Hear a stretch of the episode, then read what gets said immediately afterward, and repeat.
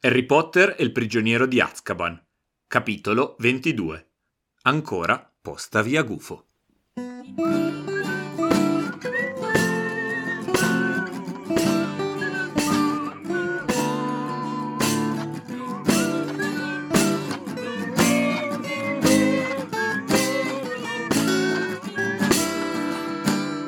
Buondì, buongiorno, buonasera, buon quello che volete, bentornate bentornati a questo finale di stagione della terza stagione del Ghirigoro. È sabato 4 giugno, il giorno in cui esce questa puntata. Magari mi state ascoltando qualche giorno dopo, qualche mese dopo, qualche anno dopo. In ogni caso, mi piace molto pensare che il 4 giugno inizia l'estate, non, non a livello pratico, ma iniziano ad esserci i primi caldi stanno per finire le scuole e finisce anche la scuola a Hogwarts e quindi in questo ultimo capitolo loro torneranno a casa. Ma prima di tutto andiamo con ordine. Perché dobbiamo finire il capitolo precedente. L'ho più o meno già accennato, la divisione dei capitoli, ma di questi ultimi 5-6 capitoli da parte della Rowling è stata secondo me abbastanza particolare. Per chi legge il libro non importa, per chi deve fare un podcast è molto difficile perché adesso finiremo, invece di fare i soliti saluti di fine stagione dove tutto è bello, ancora non siamo salvi. Ma in ogni caso, quando tu studi eh, la divisione in sequenze alle scuole medie probabilmente eh, di un testo, ti dicono che ogni sezione deve avere un tema unico, un insieme congruente di notizie eh, deve iniziare e finire e quindi la divisione in sequenze, in questo caso la divisione in capitoli, secondo me qui non è stata fatta benissimo perché avrebbe avuto senso che finiva con loro che entravano in infermeria ed erano salvi e poi dopo tutte le conseguenze del caso. Dobbiamo ancora salvarci, dobbiamo tornare in fretta in infermeria perché se tardiamo, Silente ci chiude dentro, loro scoprono che non c'è più Sirius, arrivano in infermeria e noi non ci siamo, è un casino. Nel mentre che torniamo, infatti, la tensione è ancora alta, non è che dici arrivare all'infermeria attack. No, incontrano Pix che è molto felice eh, perché faranno il bacio del distennatore, ma soprattutto incontrano Caramel e Piton che discutono, ma ancora una volta è Caramel che ne esce male in questo caso perché fa proprio il politicante, neanche il politico, perché inizia dicendo che la situazione Black è imbarazzante per il ministero. Non so, un evaso non è imbarazzante, è un, gran casino, però lui pensa subito ai giornali e anche in questo caso dice mandiamo subito un gufo alla Gazzetta del Profeta, dovremmo farcela per l'edizione del mattino gli diciamo che abbiamo catturato Black, bene, tutti felici. Riescono ad arrivare in infermeria, arrivano esattamente nel momento in cui Silente gli sta chiudendo dentro, in modo tale che riescono a entrare. Madama Chips arriva 20 secondi dopo, non si rende conto che loro sono spariti. Si mettono nel letto, eh, fanno finta di che vada tutto bene, aspettando che esploda la bomba. Poco dopo, infatti, la bomba esplode perché Caramel e Piton scoprono che Black è fuggito e Piton, come prima cosa, pensa a dare la colpa a Harry. E Hermione, ovviamente, ma di base Harry. Infatti, la questione che qualcuno può dire che è un buco di trama, ma magari no, nel senso che lui sa della giratempo, punto di domanda, ovviamente, perché se succede una roba del genere, Silente e la McGranit sappiamo per certo che lo sanno, sappiamo che hanno informato il ministero perché hanno dovuto fare richiesta della giratempo. Ovviamente avranno parlato con un funzionario di qualche ufficio e sicuramente Caramel non ne ha idea, ma una decisione che riguarda una studentessa, teoricamente in un consiglio di classe ne si dovrebbe, non dico discutere, ma almeno informare tutti gli altri professori. A Hogwarts non funziona così, probabilmente, non so se facciano i consigli di classe, ma o Piton non sa niente della giratempo, o se per caso invece sapesse, lui non sta pensando a Hermione alla giratempo, lui sta pensando a Harry. Quindi ci sta pure che lui non ragioni, ok, lei ha preso, sono andato in giro.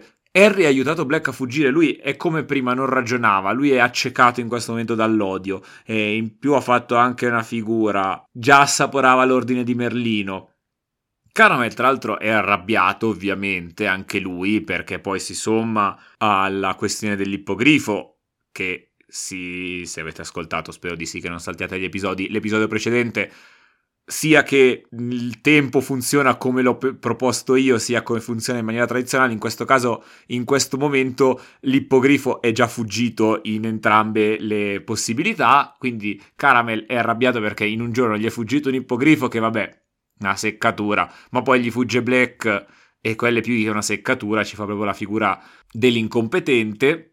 Sirente è divertito, tra l'altro, quando entra, perché lui ha sempre quell'aura di ma guarda cosa succede, intervengo e tiro i figli ogni tanto, ma di base si diverte in questa situazione, perché Piton sta dando completamente fuori di testa, non ragiona, o meglio, non ascolta chi vuole farlo ragionare su ma guarda che non se ne sono mai andati, Madame Chips conferma questa cosa, e lui non ragiona, dà in escandescenze se ne va, e tra l'altro poi c'è la frase di Caramel che a me ha sempre mandato in confusione, sapendo poi come va avanti. Qua non lo dico, ma in ogni caso dice il ragazzo sembra piuttosto instabile. E io pensavo si riferisse a Harry. Nella nuova traduzione hanno un po' cambiato dicendo quel tipo sembra piuttosto instabile, riferendosi ovviamente a Piton, perché Piton ha dato di matto, tra l'altro lo stesso tipo che fino a dieci minuti prima voleva premiare con l'ordine di Merlino, quindi in ogni caso, Silente capisce anche Piton, dice no, ha subito una grossa delusione ed è molto molto importante mettersi con lo sguardo dalla parte non solo di Harry ma anche di Piton che comunque per Silente è importante, è un collaboratore importante, è un professore, non è il cattivo di turno. Cioè, non abbiamo cacciato Raptor che c'era Voldemort sulla nuca o non è un idiota, cioè non è Alloc, Lockhart, che quindi, vabbè, ce ne siamo liberati, poi ha fatto una brutta fine pure lui, ma in ogni caso Piton in questo caso come semi-antagonista è comunque dalla nostra parte, diciamo così, fa parte del sistema scolastico di Hogwarts. Mi è venuto in mente adesso parlando che in questo libro per la prima volta non abbiamo un nemico specifico, perché abbiamo pensato per tutto il tempo che Black fosse il nemico. Poi abbiamo scoperto che non lo era. Peter Minus alla fine è, è un topolino, cioè rimane comunque crosta. Non è cattivo, cioè, no, sì, cattivo sì, ma non lo vediamo come un nemico, ecco, diciamola così. Oltre che compare 20 secondi e riesce subito a fuggire, quindi è un antagonista, sì, ma non è un nemico.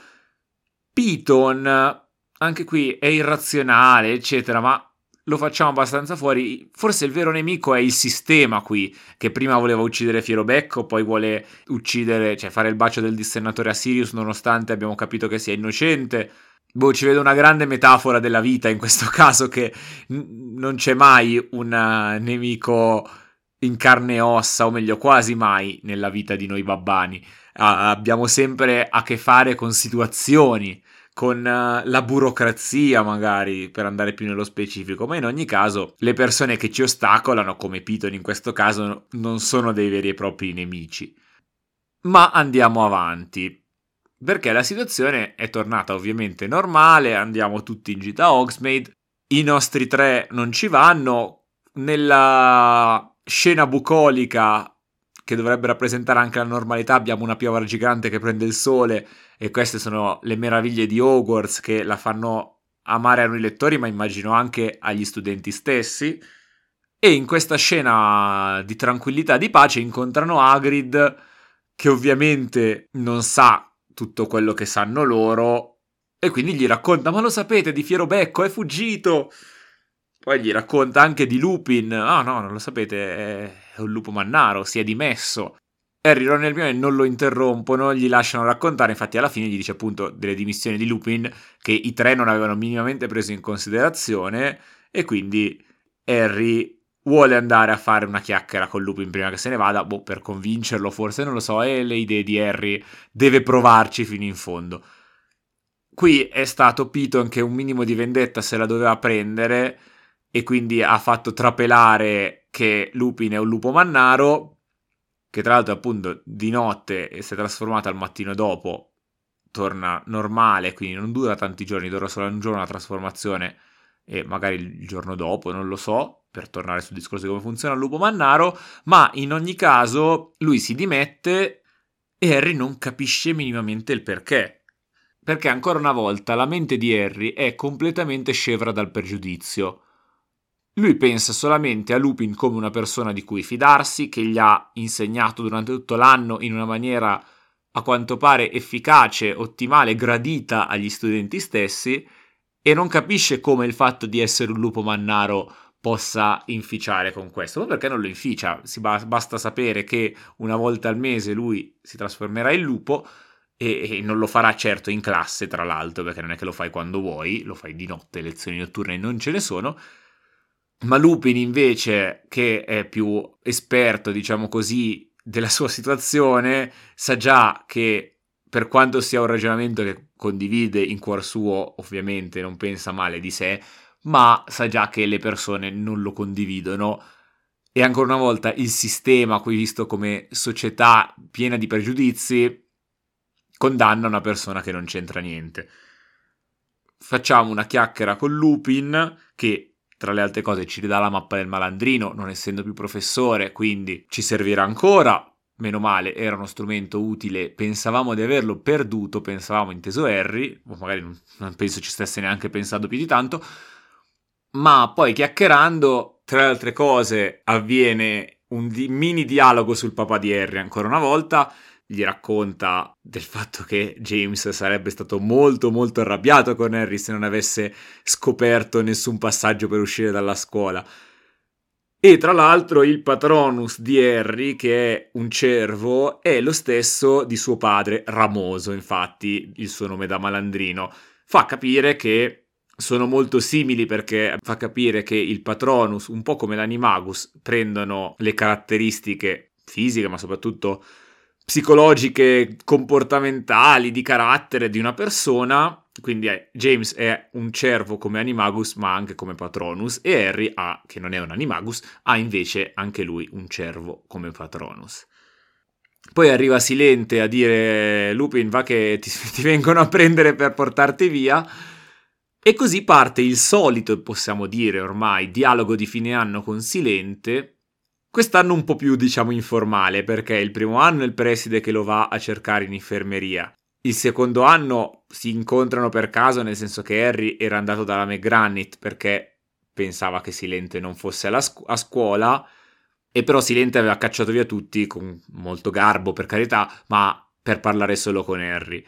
Stavolta invece si trovano lì e parte un po' da solo perché Lupin se ne va e Silente dice Harry perché sei triste? Cioè abbiamo vinto alla fine e Harry non riesce a capire perché hanno vinto. Nel senso che lui vede solamente il fatto che Sirius è ancora ricercato dalla polizia, diciamo così, dal ministero e davvero non ce l'ha una polizia il mondo magico, è solamente il ministero che amministra la giustizia. Questo è interessante, lo approfondiremo. Lui vede anche che Minus è scappato, gli viene in mente della profezia e quindi racconta Silente della profezia. Dice, guarda che abbiamo salvato, eh, fiero becco, ok, ma abbiamo salvato Sirius da un destino orribile, questa è una vittoria in assoluto. Poi è chiaro che non abbiamo finito di vincere, nel senso c'è ancora lavoro da fare, ma richiama un po' il discorso che si faceva alla fine della, della pietra filosofale, la, l'importanza di combattere una battaglia persa, definiamolo così, che era lottare ogni giorno per un pezzettino fino a che magari un giorno si vince finalmente, magari, non è detto che un giorno si vince. Però l'importante è combattere ogni giorno. In questo caso hai salvato Sirius Black dal bacio del dissennatore e nella tua mente lui è innocente, quindi hai ritrovato anche una figura, diciamo, genitoriale, perché è il tuo padrino comunque, e questo è fondamentale, è una vittoria grandissima. Si aggiunge, oltre a questo tema della, dell'importanza di combattere per il bene, anche quello dell'importanza della scelta, ancora una volta.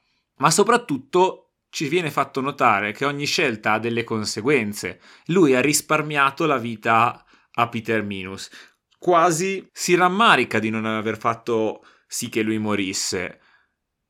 Ma si a dire, ok, uno, hai salvato una vita umana che non è mai sbagliato. Due, questo gesto crea tra te e Peter un legame forte che probabilmente si crea anche tra i babbani, ma nel mondo magico queste cose hanno anche una valenza più della sola riconoscenza.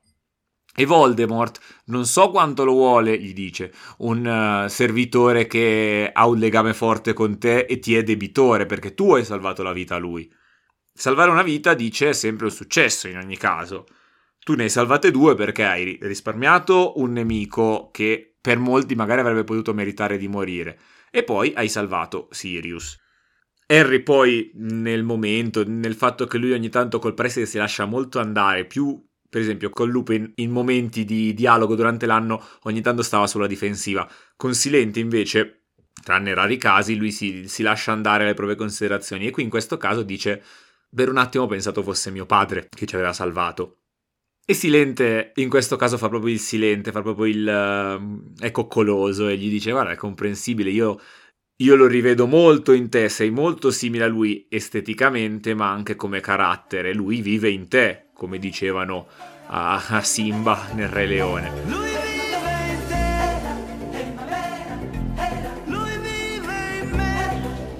E poi va ancora oltre perché è bello come lanciano un argomento e lo approfondiscano, perché dice ma tu credi che le persone che abbiamo amato ci lasciano mai del tutto? Cioè, il discorso che Ramoso, quindi James, ha corso nel parco quella notte attraverso Harry è esattamente quello. Nel tuo cuore tu porti il bene che ti hanno voluto, gli insegnamenti che ti hanno fatto, ma anche semplicemente, probabilmente anche a livello magico, la protezione della madre di Harry la porta anche proprio materialmente, diciamo così. In ogni caso, sembra molto quel breve racconto di Richard Bach, Nessun luogo è lontano, che parla in realtà di amicizia, ma in una metafora molto bella attraverso il viaggio, il volo degli uccelli, dice, e per, permettetemi di citarlo anche se non sto citando Harry Potter, nessun posto è lontano. Se desideri essere accanto a qualcuno che ami, forse non ci sei già? A me è sempre piaciuta questa cosa e ce la rivedo molto in, nel discorso di Silente. Ed è molto bello pensare, al di là di come uno la pensi, al di là sulla vita dopo la morte, che una traccia delle persone che abbiamo conosciuto rimanga sempre in noi e ci aiuti anche nelle scelte quotidiane, che siano quelle di salvare il mondo come fa Harry o che siano molto più banali magari come quelle che possiamo fare noi. Come al solito, i finali dei libri di Harry Potter sono molto alti a livello di tematiche, sono molto belli, sono molto profondi e ci lasciano degli spunti che forse quando li leggi da ragazzo, da ragazza, da bambino, da bambina, non li cogli appieno, ma ad analizzarli così a me danno un senso di potenza, di, a livello sia di didattica, diciamo così, di, di messaggio che ti, che ti, viene lasciato, di insegnamento, ma anche di, di poetica, permettetemi questo termine, nel senso che raccontano attraverso delle metafore, perché alla fine stiamo parlando sempre di maghi e streghe e di magia, però quella che è la vita e i pensieri e, e le cose che ciascuno di noi può vivere nella propria, nella propria vita. Il discorso si chiude con una confessione anche da parte del preside, nel senso che dice che lui non aveva minimamente idea che Peter Minus, James Potter e Sirius Black fossero degli animagi e quindi dice ah, sono riusciti a farlo a mia insaputa, quindi diciamo che è una cosa doppiamente bra- eh, grande perché Silente sa più o meno tutto quello che succede a Hogwarts, come già detto. E diciamo che questa volta sono stati troppo bravi e se non lo fossero stati così tanto o se a posteriori gliel'avessero detto forse non si sarebbero create queste situazioni, nel senso che Minus sarebbe stato trovato un po' prima, magari. Un'altra cosa che differisce da ciò che capita di solito a Hogwarts è il fatto che nessuno sa la verità su cosa sia successo quella notte tra Fiero Becco, Sirius Black, uh, Lupin uh, e Harry, Ron e Hermione che a quanto pare non vengono coinvolti, per il momento almeno. Non tutti sono felici, anche se la maggior parte degli studenti di Hogwarts è in uno stato di felicità da fine scuola. Abbiamo per esempio Malfoy che ha preso sul personale la questione di Fierobecco, Percy che annuncia tutti i suoi piani per cambiare radicalmente il mondo della magia e la sua applicazione entrando al ministero, lo ascolta probabilmente solamente la sua ragazza, come dice anche il testo, ma vedremo cosa combinerà. Chi anche è triste è Harry perché è finito l'anno scolastico, come al solito lui deve tornare dai Darsley e ogni anno si lasciano peggio. Il primo anno, per carità, la coda di maiale, ma poi si è tornato. L'anno scorso, cioè l'anno dopo è fuggito in macchina, quest'anno è scappato di casa dopo aver gonfiato una zia, quindi diciamo che la prospettiva non è particolarmente allettante. In più pensa ancora a Minus, alla profezia, al ritorno di Voldemort e tutte queste cose qui. In ogni caso, non potevamo lasciarci con Harry triste e la cosa che lo rende felice accade sul treno proprio all'ultimo secondo perché arriva un gufo da parte di Sirius si capisce che Sirius, per quel poco che si sono conosciuti, comunque ha iniziato a voler bene a Harry e Harry dal canto suo ha iniziato a voler bene a Sirius, visto com'è la ricerca di figure genitoriali. Lo rassicura che va tutto bene, si è nascosto e così via. E regala il gufo a Ron, tra l'altro, che si vede che ha risolto la questione con, con Hermione, con Grattastinchi, Crosta e tutto l'ambaradan vario, perché ci scherza sopra e fanno usare a grattastinchi il gufo dicendo ma siamo sicuri che sia un vero gufo? Quindi vabbè, meno male.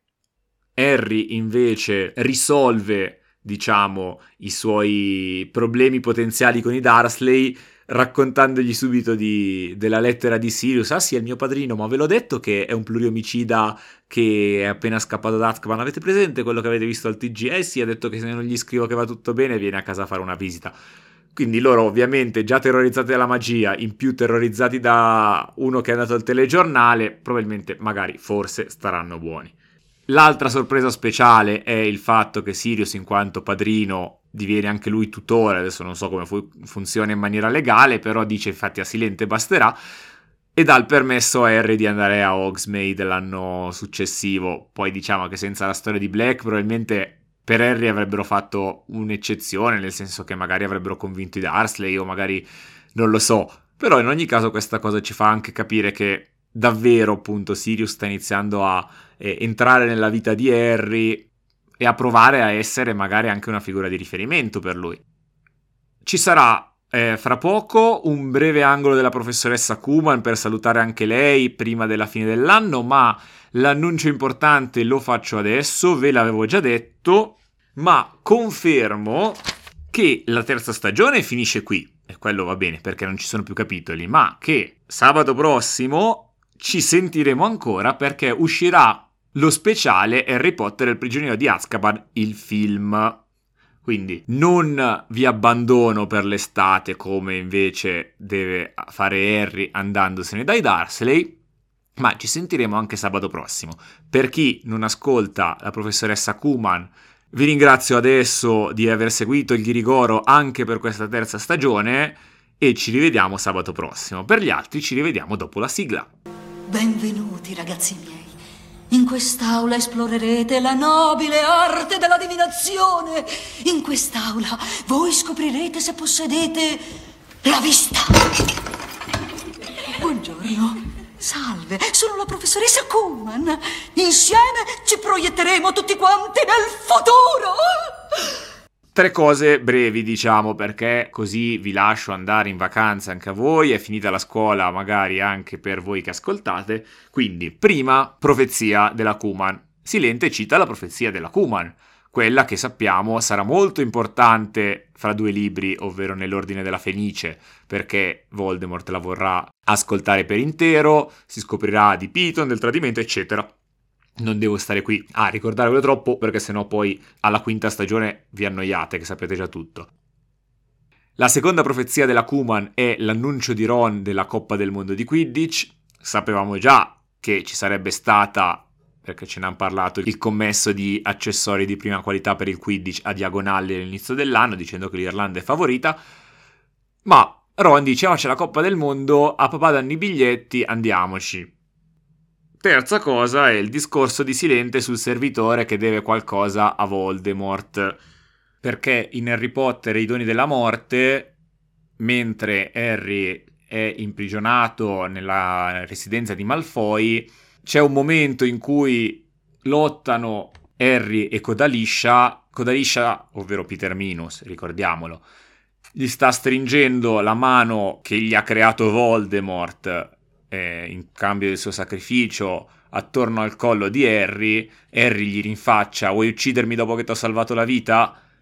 La mano di Voldemort, come se sentisse, lascia la presa di Harry e, e strozza Codaliscia e uccide Codaliscia.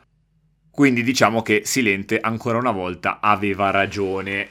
È giunto il momento di salutarci per davvero, come se fossimo saliti anche noi sull'espresso per Hogwarts e fossimo davvero arrivati a King's Cross, pronti per passare la barriera che ci porta nuovamente nel mondo dei babbani. Come vi dicevo però non sarà un'attesa lunga per tornare nel mondo magico nuovamente perché ci vediamo di nuovo sabato prossimo con lo speciale di Harry Potter e il prigioniero di Azkaban, il film, e lo commenteremo insieme sempre qui al Ghirigoro.